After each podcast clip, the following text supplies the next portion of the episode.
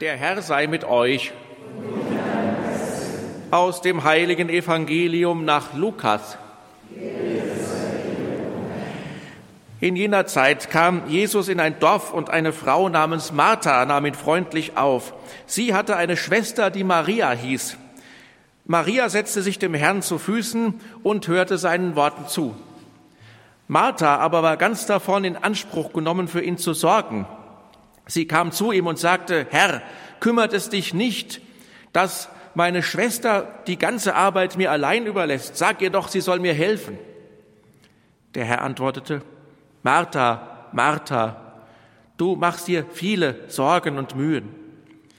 Aber nur eines ist notwendig, Maria hat das Bessere erwählt, das soll ihr nicht genommen werden. Evangelium unseres Herrn Jesus Christus.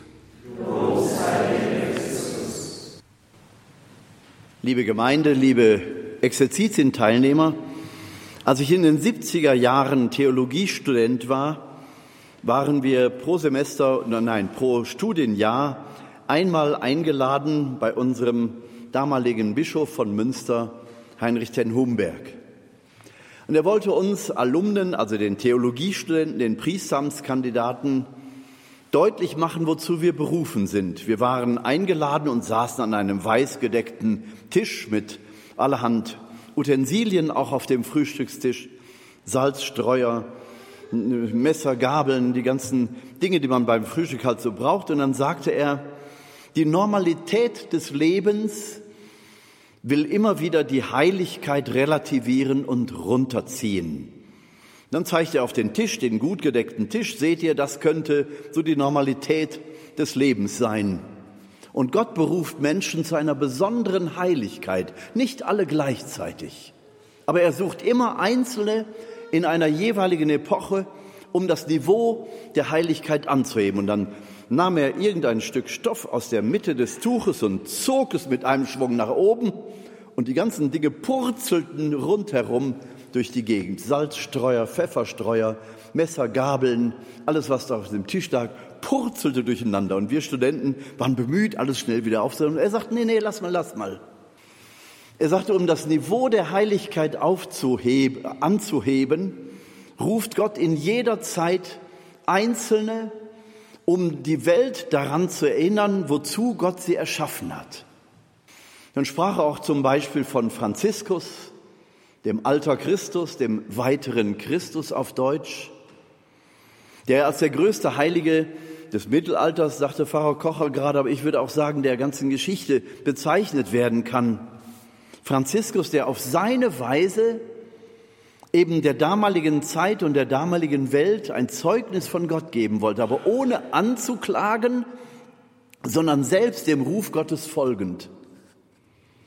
Und weil es eben Menschen gibt wie den heiligen Franziskus, die zu einer bestimmten Zeit genau das richtige Ideal vom Evangelium her verstehen und umsetzen, deshalb hat Kirche immer wieder auch eine Zukunft. Das war auch so eine der Aussagen von Bischof ten Humberg. Und er sagte, Sie werden Priester, um der Welt mit ihrer Heiligkeit zu helfen, das Niveau insgesamt, das geistliche Niveau anzuheben.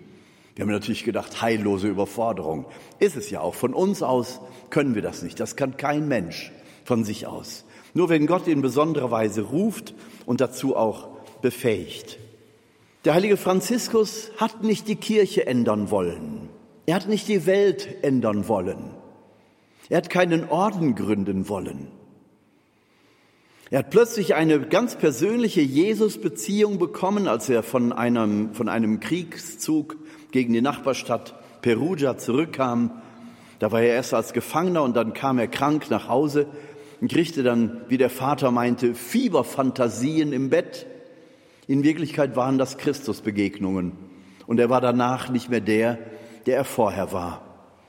Wir kennen dann die berühmte Szene, die dann so weit führte, dass er dem Vater auf öffentlicher Szene selbst die Kleider, die er trug, zurückgab, um nackt aus dem Stadttor herauszugehen. Später hat er dann doch wohl eingesehen, es war ein bisschen übertrieben in dem Moment, weil ich nicht nur mich entblößt habe, sondern auch meinen Vater bloßgestellt habe. Aber manchmal braucht es eben auch heftige Zeichen, die sich wirklich in den Köpfen und den Herzen der Menschen einprägen. Dieses Gespräch bei unserem Bischof Ten Humberg ist mir haften geblieben. Das war auch sein Zeichen. Wie er da mitten bei diesem festlichen Frühstück auf einmal ein Stück von der Tischdecke nimmt und es ruckartig hochzieht und alles fliegt durcheinander. Da, wo Heilige ihrem Ruf folgen, da purzelt einiges in der Umgebung durcheinander. Da bleibt es nicht einfach, wie es ist. Nochmal, Franziskus hat für sich erkannt, dass der Herr ihn ruft in der Zeit des Frühkapitalismus im 12. und 13. Jahrhundert, als die Kirche die höchste Machtposition erreicht hat, die sie jemals hatte im Heiligen Römischen Reich deutscher Nation, das ja eigentlich zu dieser Größe gekommen ist seit 800, Kaiser Karl in Aachen zum König über dieses Heilige Römische Reich gekrönt wurde. Da gab es eben dann diese Doppelspitze in Rom, den Papst und den Kaiser. Und es war immer in all den Jahrhunderten ein Machtspiel zwischen diesen beiden Positionen, wer am meisten zu sagen hat. Und im 13. Jahrhundert unter Innozenz III. hatte die Kirche eindeutig den Vorrang. Die ganze Machtfülle Europas lag in diesem Amt. Innozenz III., der so, so reich war, dass er eigene Heere hatte, die er in den Orient schicken konnte, zu einem der vielen Kreuzzüge, die es damals gegeben hat. Und in einem dieser Kreuzzüge ist ja dann auch Franziskus mit in den Orient gezogen, aber nicht um zu kämpfen, sondern das Herz des Sultans zu gewinnen, was ihm beinahe gelungen wäre. Der Sultan soll gesagt haben, wenn ihr Christen alle so wärt wie du, Franziskus, dann würde ich tatsächlich überlegen, Christ zu werden. Heere haben gekämpft, ob sie nun unter päpstlicher Flagge oder, oder kaiserlicher Flagge segeln. Es war jedenfalls die Zeit großen Reichtums und großer Machtfülle im Papstamt. Als Franziskus dann die Möglichkeit erhielt, mit seinen ersten, mit seinen ersten Brüdern nach Rom zu gehen, um die Anerkennung dieses Ordens zu erbitten, da hieß es von Seiten des Bischofs, meine Güte, es gibt doch Benediktiner, es gibt andere Orden, wer doch einer von diesen Ordensbrüdern. Und Franziskus sagte, nein, ich spüre einen ganz eigenen Ruf zur Armut. Ich will nichts anderes, als vom Papst offiziell die Genehmigung, die Armut leben zu dürfen. Dann zog er nach Rom, in Anführungszeichen sehr gut vorbereitet. Er hat einen Zettel genommen, auf dem Bibelzitate standen. Zitate aus den Evangelien. Er hatte keine eigenen Kommentare dazu geschrieben und so ging er dann zum Papst Innozenz III. nach Rom, zum Lateran, was ja damals das Zentrum der Kirche war. Und er erhielt tatsächlich Zutritt zu Innozenz III. Und warum? Nicht, weil Franziskus so gut appelliert hatte, sondern weil der Papst in der Nacht geträumt hatte, dass da ein Poverello kommt, also ein Armer, der mit seiner Armutskraft mit ausgestreckten Armen die zusammenbrechende Kirche stützt und aufrechterhält. Und durch diesen Traum hat sich Papst Innozenz III. daran erinnert, unter welchem Ideal er denn Priester geworden ist, nämlich ein armes Leben zu führen, Armut, Gehorsam und Ehelosigkeit, also Keuschheit zu leben. Und mit der Armut war es ja dann so eine Sache im Frühkapitalismus. Die Zeit, als die ersten gotischen Kathedralen in Frankreich und Deutschland gebaut wurden, Handelswege erschlossen wurden, Infrastruktur möglich war. Historiker sagen, zum ersten Mal seit dem fünften Jahrhundert ist im 13. Jahrhundert also die Möglichkeit gewesen, durch dieses viele Geld überhaupt wieder Ingenieurskunst und Baukunst ähm, äh, zu verwirklichen. Das, was die Römer hatten, das ist 800 Jahre im Grunde durch die Armut in Europa, durch Völkerwanderungen und andere strukturfressende Ereignisse zum Erliegen gekommen. Und das 12., 13. Jahrhundert hat dann erneut die Möglichkeit gegeben, mit viel Geld endlich wieder all das zu bezahlen, um die Größe Europas wieder darzustellen. Die gotische Baukunst ist Zeugnis davon. Die Kathedrale von Chartres wurde gerade in der Zeit angefangen zu bauen, als Franziskus lebte. Und er mittendrin in diesem Frühkapitalismus erfährt von Gott den Ruf zur Armut. Andere Bewegungen gab es auch, die dann als Ketzer verbrannt wurden auf dem Scheiterhaufen Albigenser, Katterer, Valden, ja, Albigenser. All diese Bewegungen haben auch ein ähnliches Armutsideal verwirklicht, aber immer mit dem revolutionären Anspruch, mit dem Vorwurf gegen die Obrigkeiten.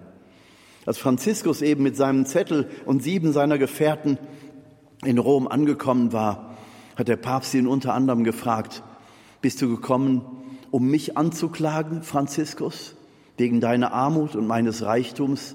Nein, hat Franziskus gesagt, ich will niemanden anklagen. Ich möchte nur erbitten, das Ideal der Armut leben zu dürfen. Also eine reine Ich-Botschaft, wenn man so will. Er kam nicht, um anzuklagen, er kam nicht, um den Teufel zu jagen, er kam, um Christus zu verkünden.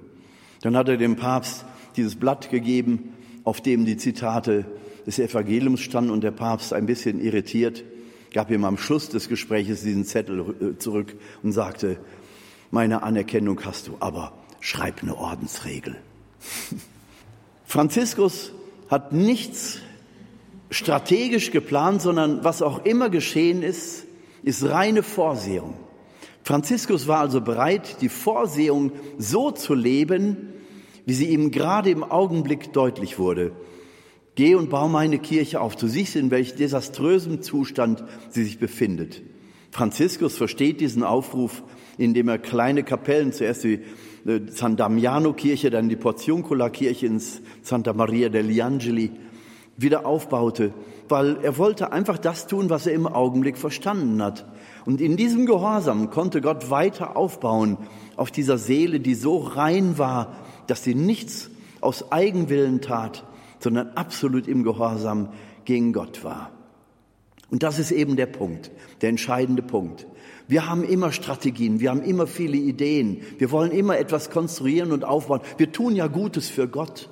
Franziskus hat nichts Gutes für Gott tun wollen, sondern er hat einfach dem Ruf folgen wollen und das getan, was Gott ihm je und je deutlich gemacht hat. Und immer so deutlich, wie er es im Moment verstehen konnte. Und dann gehe jetzt zum Papst, das ist der richtige Zeitpunkt.